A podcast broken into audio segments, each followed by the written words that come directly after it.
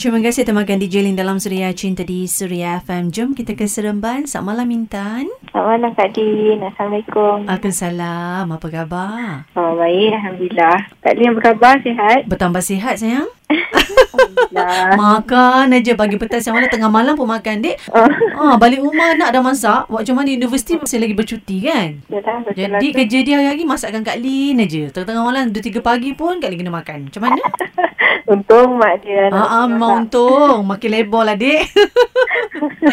okay, so Intan dah kahwin? Ah, dah kahwin dah setahun tiga bulan Kak Din. Eh agak baru lagi ni. Ah, baru lagi tahun lepas kahwin. Umur sekarang berapa? 22. Eh, eh muda betul.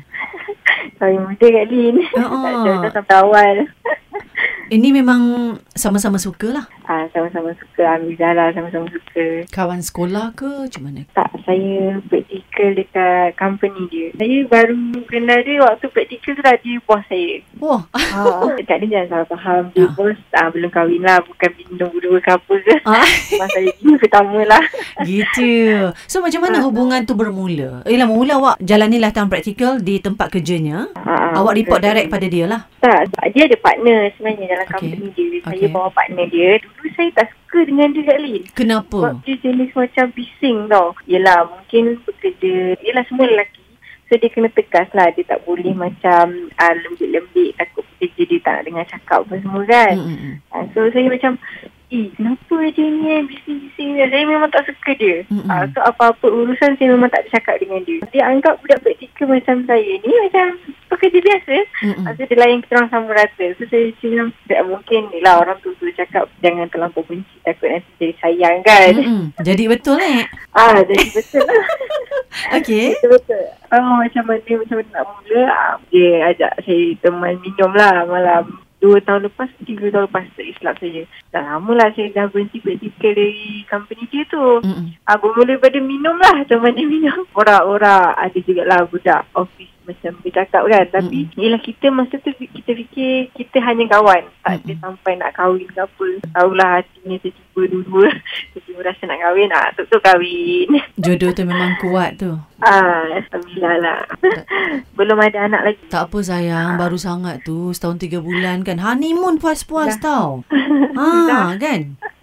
Betul? Jadi sekarang ni awak dah bekerja lah. Ah, saya bekerja. Ah, dulu saya bekerja dengan dia. Tapi saya tak boleh. Mungkin saya jenis yang macam bawa masalah kerja ke rumah kan. So, Oh. saya decide. Saya minta izin dia. Saya nak kerja tempat lain. Tapi company kawan dia juga. Ada pro and cons lah kalau pasangan Ah, ni ah. kerja di bawah satu bumbung kan. Ah, ah, setengah isteri tu mungkin boleh. Ha, macam, ah, okay lah. Hal kerja, hal kerja. Hal Mm-mm. rumah, hal rumah. Professional lah kata orang kan. Ah, yes. Macam saya kadang-kadang kalau kena marah dekat office, saya macam balik saya tanya, kenapa awak marah saya tadi ya? Susah Saya juga dah boleh. tidur luar. Ha, gitulah kan. ah. saya tak boleh macam tu. Ah, so nanti apa-apa, kalau dia keluar jumpa klien ke apa, saya macam, ah, klien ni lelaki ke perempuan eh, dia pergi mana? Ah, saya, tak, saya suka fikir macam tu. So saya cakap dengan dia, minta izin dengan dia, dia pun okey, saya kerja dekat tempat lain. Ah, Mm-mm. so far okey lah. Alhamdulillah.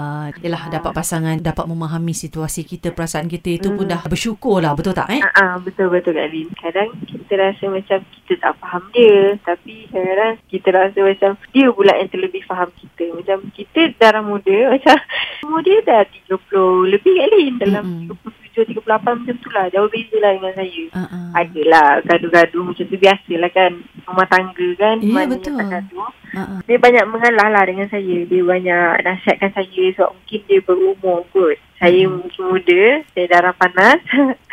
Selalu macam bising-bising. Ha, dia okey lah dia mengalah. Kat situ saya bersyukur lah dia tak sama-sama panas dengan saya. Saling melengkapi bak kata orang tu kan. Betul-betul.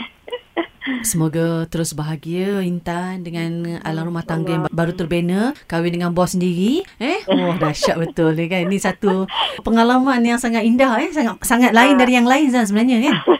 Ha. Itulah. Kak Lin dulu praktikal juga tak terpaut hati pula pada bos Kak Lin dulu. Alamak eh.